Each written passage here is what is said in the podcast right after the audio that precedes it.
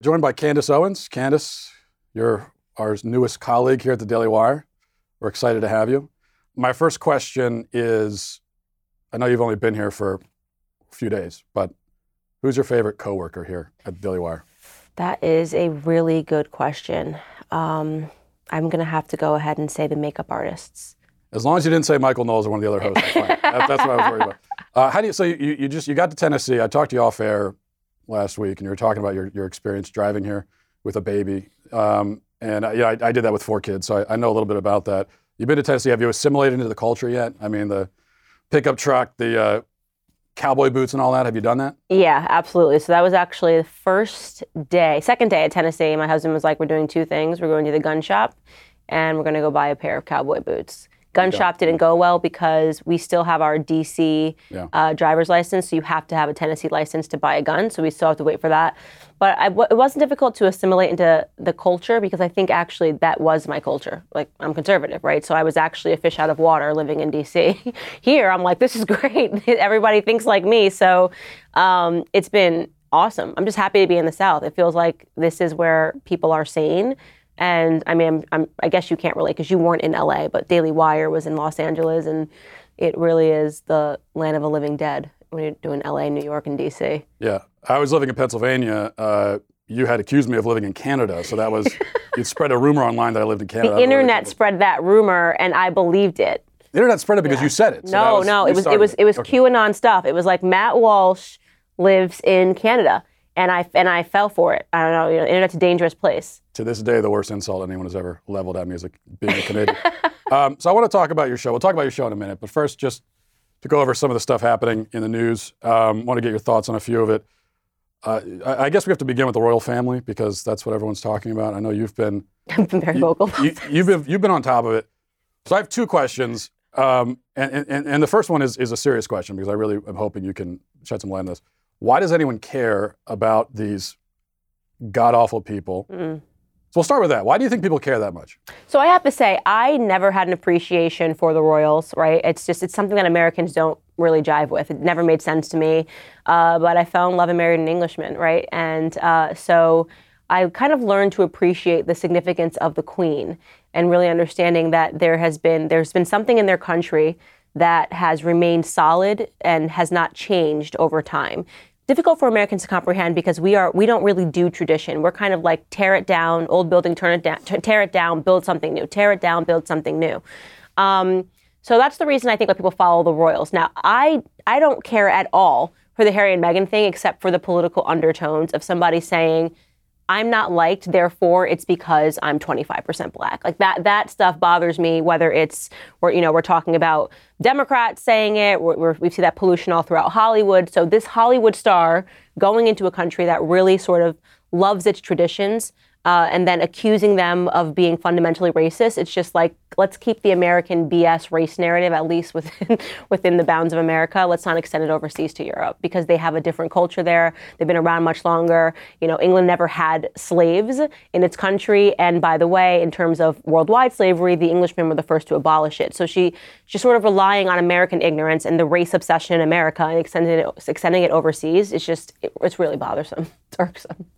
So, do you think uh, the American media running to Meghan Markle's defense? Do you think part of that is their how they detest tradition in general, and so they, they don't like the royal family for that reason? Is yeah, I mean, think about where we are right now in America. Like, right, that is sort of this like cultural Marxist. Everything that is from yesterday is wrong and needs to be torn down. Everything about America is wrong. We got to get rid of Christopher Columbus. Dr. Seuss is racist. Uh, you know, so we are just obsessed with thinking that everything from the past is wrong. And sure, there were elements of the past that were definitely wrong, but in many ways we've thrown out the baby with the with the bathwater.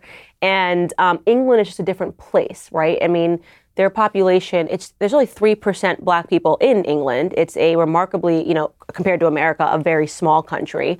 Um, and so it just sends it's it's just it's so ignorant. It's it's just the height of ignorance to me uh, to have this D-list actress that nobody knew go over there not her race is not discernible by the eye. You, if she walked in, you would never say Meghan Markle is a black woman, right? And then she says her son, who, if you've seen a picture of, and you think that he has faced um, anti-black racism in his life, then I'm a Nigerian prince and I have, you know, an account that you can give, you can send some money into. Um, and it's just, it's just, it's, it's frustrating. I think we're just tired of the race narrative here in America, and it's just obnoxious that we sent this girl over here to start, to start the same thing overseas. Yeah, I, I'm glad you mentioned that the, tw- you said 25% black, right? Is that, is that the actual uh, Meghan is le- Meghan is less than 50% black. Her mother is half black. Yes, she's 25, less than 25% black. Yeah. Yeah, because I, I had the same experience when, I, when we first started hearing about her and we heard that th- this racism against a black woman. My first experience was what she's uh, is she a black woman? Yeah, exactly. Um, so it, it, does make it a little bit hard to believe, but it does. It I think doesn't it tell you something about the way the victimhood hierarchy works on the left, and it's a really confusing intersectionality. As you know, is very confusing, but the reason why this woman is able to make a victim of herself, even though she's fabulously wealthy and she's in her 18,000 square foot mansion, you know, and she's got her Netflix deals and everything, and she's sitting on a patio more expensive than my house and talking to Oprah and all that. She's still the victim, right? Um, because she's less white than the other ones. Right. And so that it's all about the intersectionality. Yeah, it's ridiculous. And it's the same thing I say to my husband. So we, I now have a half black, half white son. And I always say to my husband, is he half privileged or half oppressed? Like, what is he oppressed or privileged? You know, this is sort of the weird thing. And it, she never, throughout her life, she never presented as black. It wasn't like she was playing black characters or wanted people to identify her as black. But it became convenient for her when she realized, okay, the entire United Kingdom hates me. I'm not a very likable person. And the elements that they hated about her are the elements that I think conservatives hate about Hollywood, right? Where she just wanted to be the center of attention at all times and she couldn't respect tradition. And then she goes around and says, okay, well, how can I make the American press love me since I've been sort of chased out of the country because no one likes me there? And the obvious thing for her was, I'm in Hollywood, so I'm going to take, you know, the race narrative. And it's just pathetic, you know? You're wealthy. By the way, even if you weren't, sometimes in life, people don't like you. I know. Google my name. You know what I'm saying? I've got tons of hit pieces against me. I've never once read those hit pieces and said, well, it's clear they don't like me because I'm black. You know, it's sometimes people don't like you. Deal with it.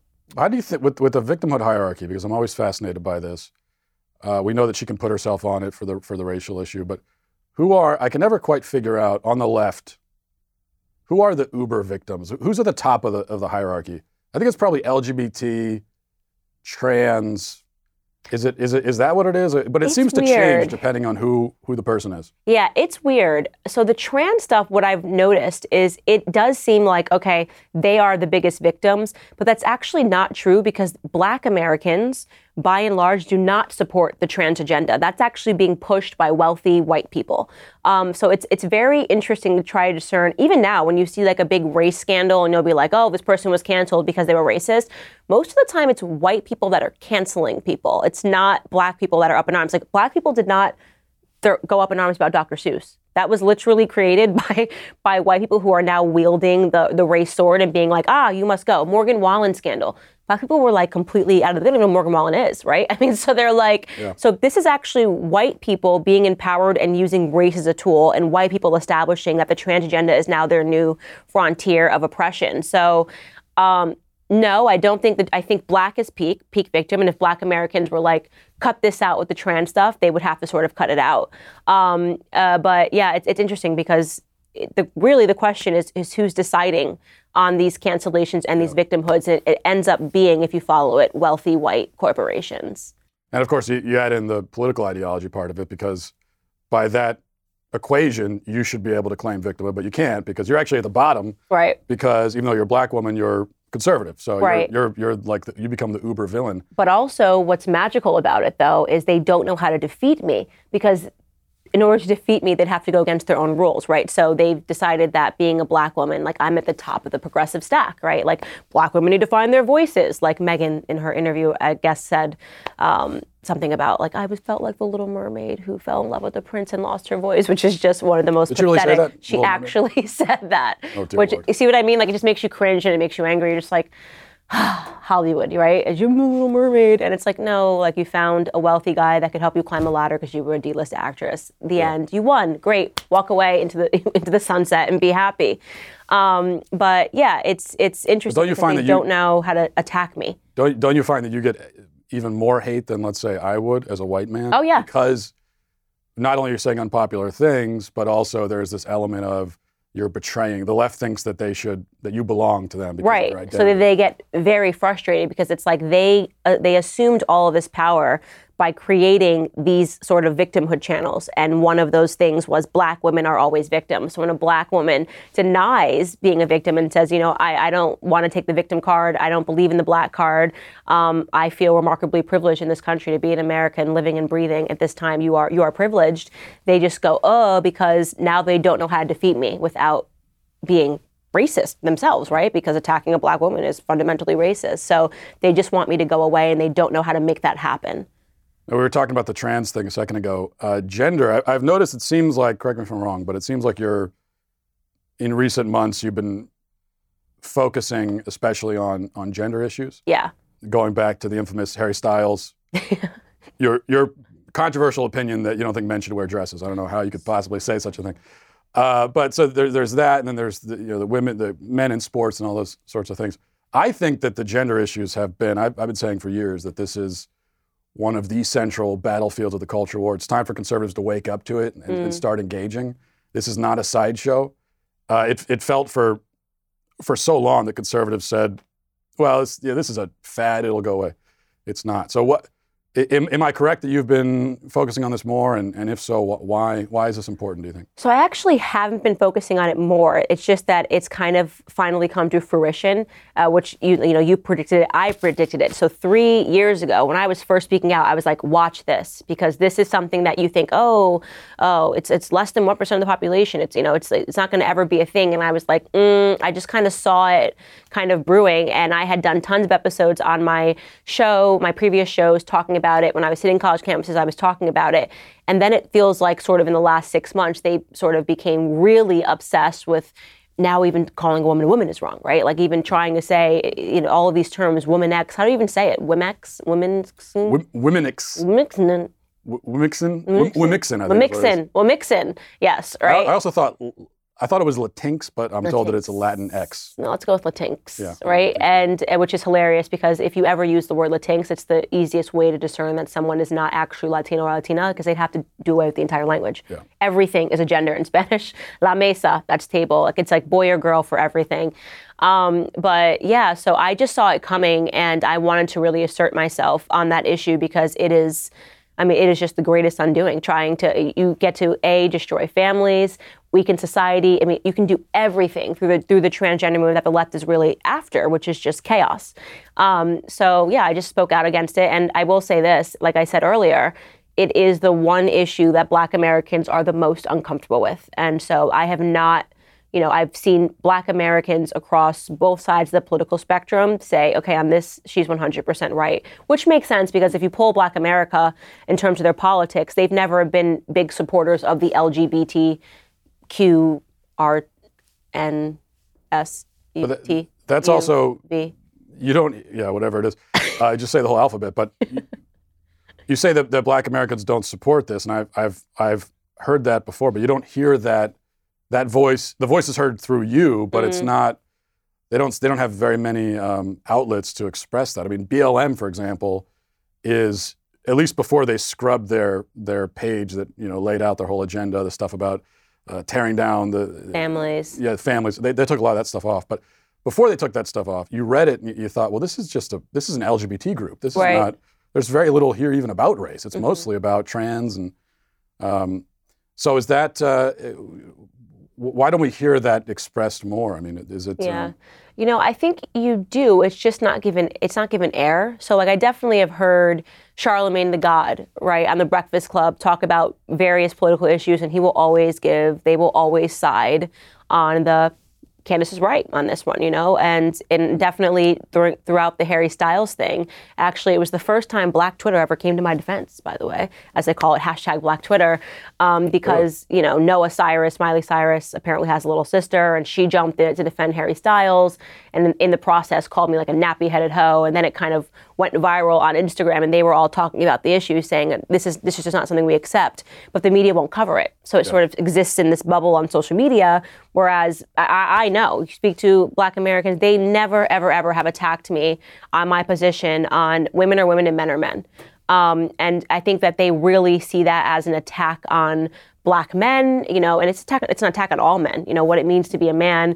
And we already have so many issues when it comes to father fathers uh, in the home and what it means to be a man in black America as is. So it's just not something that they're going to get behind. So it's a losing issue um, for Democrats, which is why I'm okay with them trying to force this down people's uh, throats because, in my opinion, you start calling a black woman's child, you know, her son by a female name, and you're going to wake up, you know, a sleeping a sleeping giant.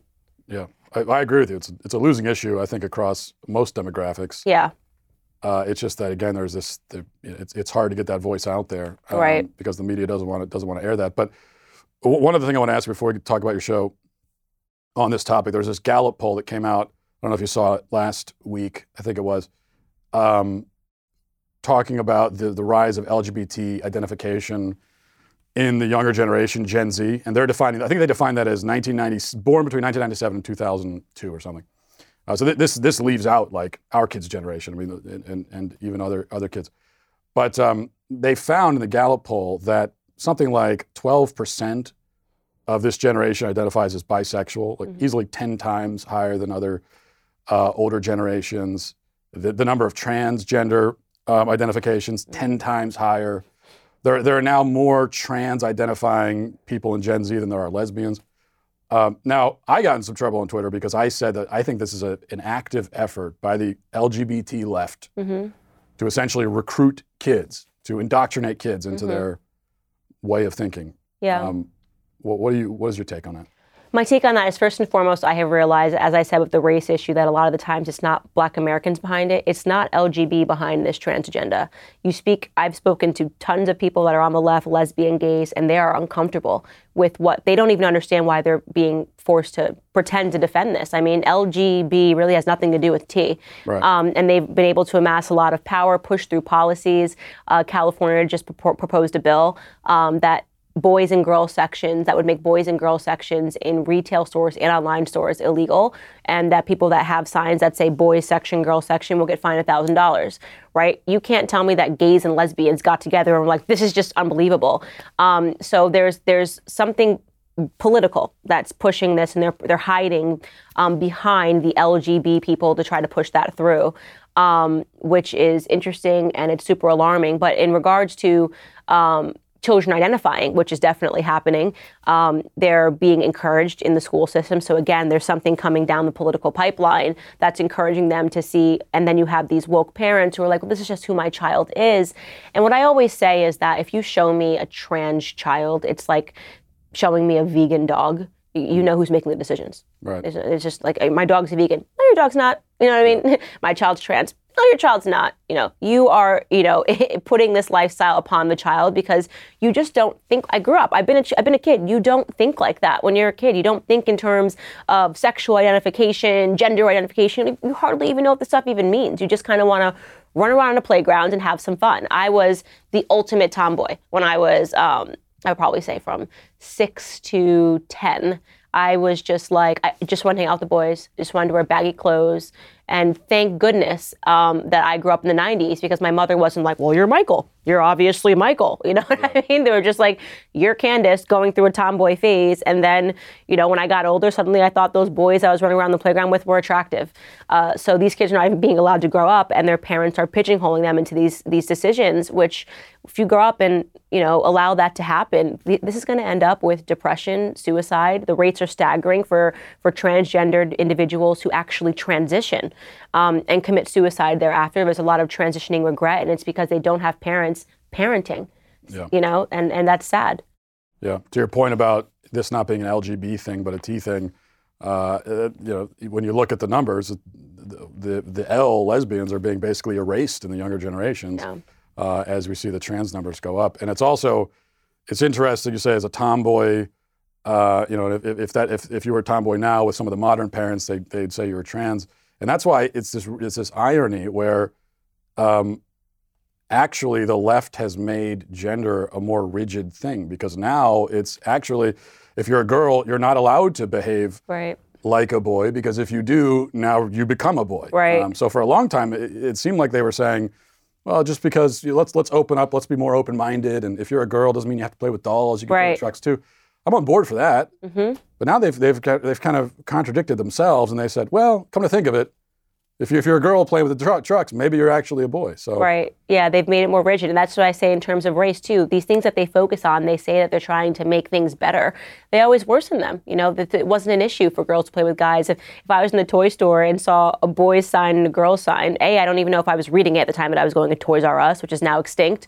Um, but uh, secondly, if I wanted to go into the boys aisle and grab something, I would have just done it. My parents would never been like, what are you doing in the boys aisle? I never felt traumatized that there were like, you you know, they were filtering uh, products. And by the way, guys do, they gravitate towards different things. My, my brother paid, uh, played with entirely different things. We wanted the Barbies. It wasn't because of a gender construct, you know. We wanted the Barbies. I wanted to take care. I wanted to pamper. I wanted a baby doll. Those maternal instincts happen at such a young age.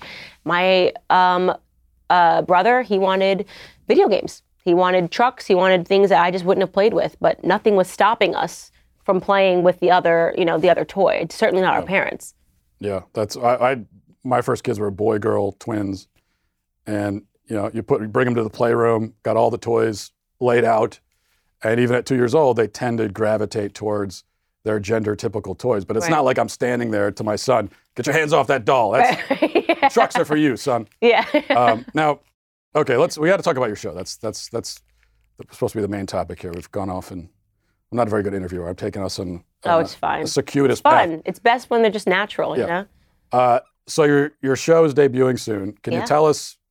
I, I it, even even here I've been it's been sort of like mysterious. What is the Yeah, kind of it's show? very mysterious. I heard there's going to be an audience. I heard these kind of things. So Yeah. what's uh? Can you tell us about the show? Can you give us A lot of rumors. Yeah. Um, yeah, so I think, you know, we kind of just wanted to create something that hasn't really been done before for conservatives. And it's the time is super opportune, right? You have minimally 80 million Americans who just feel like they're not being heard right now and uh, who feel like they're being castigated for their political views. And it also feels like we've been increasingly shut out of culture. Like, oh, we can't have, you know, conservatives aren't allowed to be funny. They're not allowed to have live audiences. This is not a thing that conservatives are allowed to do. So we are doing a live uh, live audience show, and it will be very much in the vein of a lot like a lot of the old school late night talk shows when they were actually fun, right?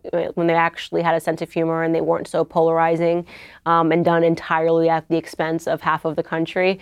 Um, and so I always say to people, I wanted to create something, and it's it's so funny to me to say this now, but when I was growing up, I loved Chelsea Lately before she went. Lefty wacko couldn't take a joke and now she's taking xanax to deal with the election results. She was funny along once upon a time Chelsea Handler was actually funny and irreverent and had a sense of humor and made fun of everyone. Um, and it was a feel-good show. It had you know had a panel. So there were elements that I, I really loved and missed about having a woman who could have a sense of humor and not take herself so seriously um, first and foremost and just kind of creating a show that does still also have a real purpose. We're not sitting around talking about celebrities like she was talking about, but we are talking about these sort of really important political issues um, that are getting lost because a lot of the times, you know, the news cycle moves so quickly that it's almost we're all ADD, right? One second you're trying to talk about this issue, and then they've kicked it and they're talking about this issue.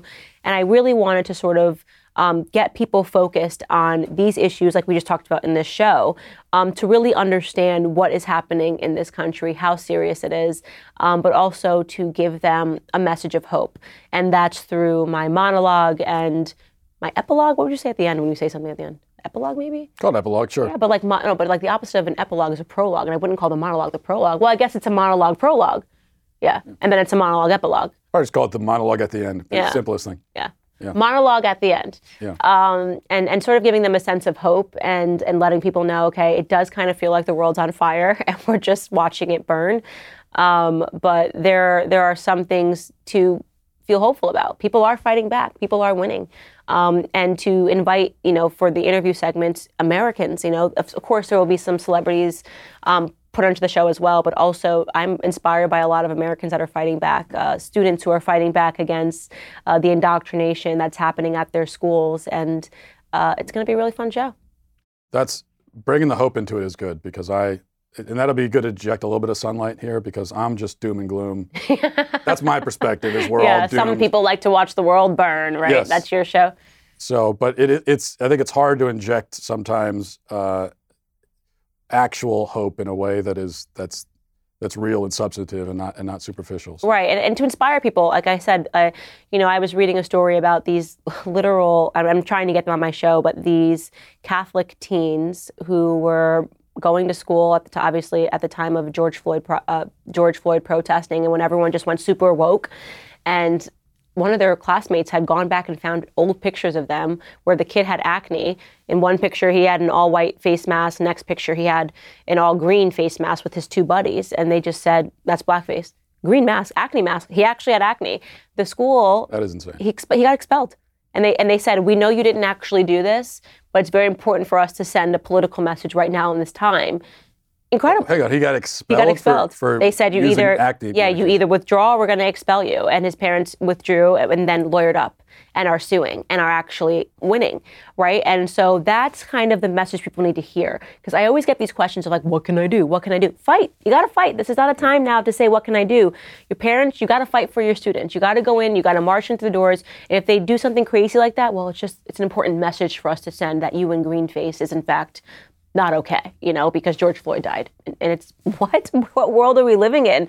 Um, so, kind of like those stories, talking to these teens, talking to these parents. Parents need to see that and say, "Wow, they won," you know, and and um, know that they can do that too. It's it's very easy. You don't need to always look to your political heroes and say and and figure out what you can do. It, it's going to start on the. It, it's going to start at the ground level, or it's not going to happen. You know. Well, we're all excited for the new show. Um, and uh, thanks for joining us, Candace. Thanks for having me. Yeah, absolutely.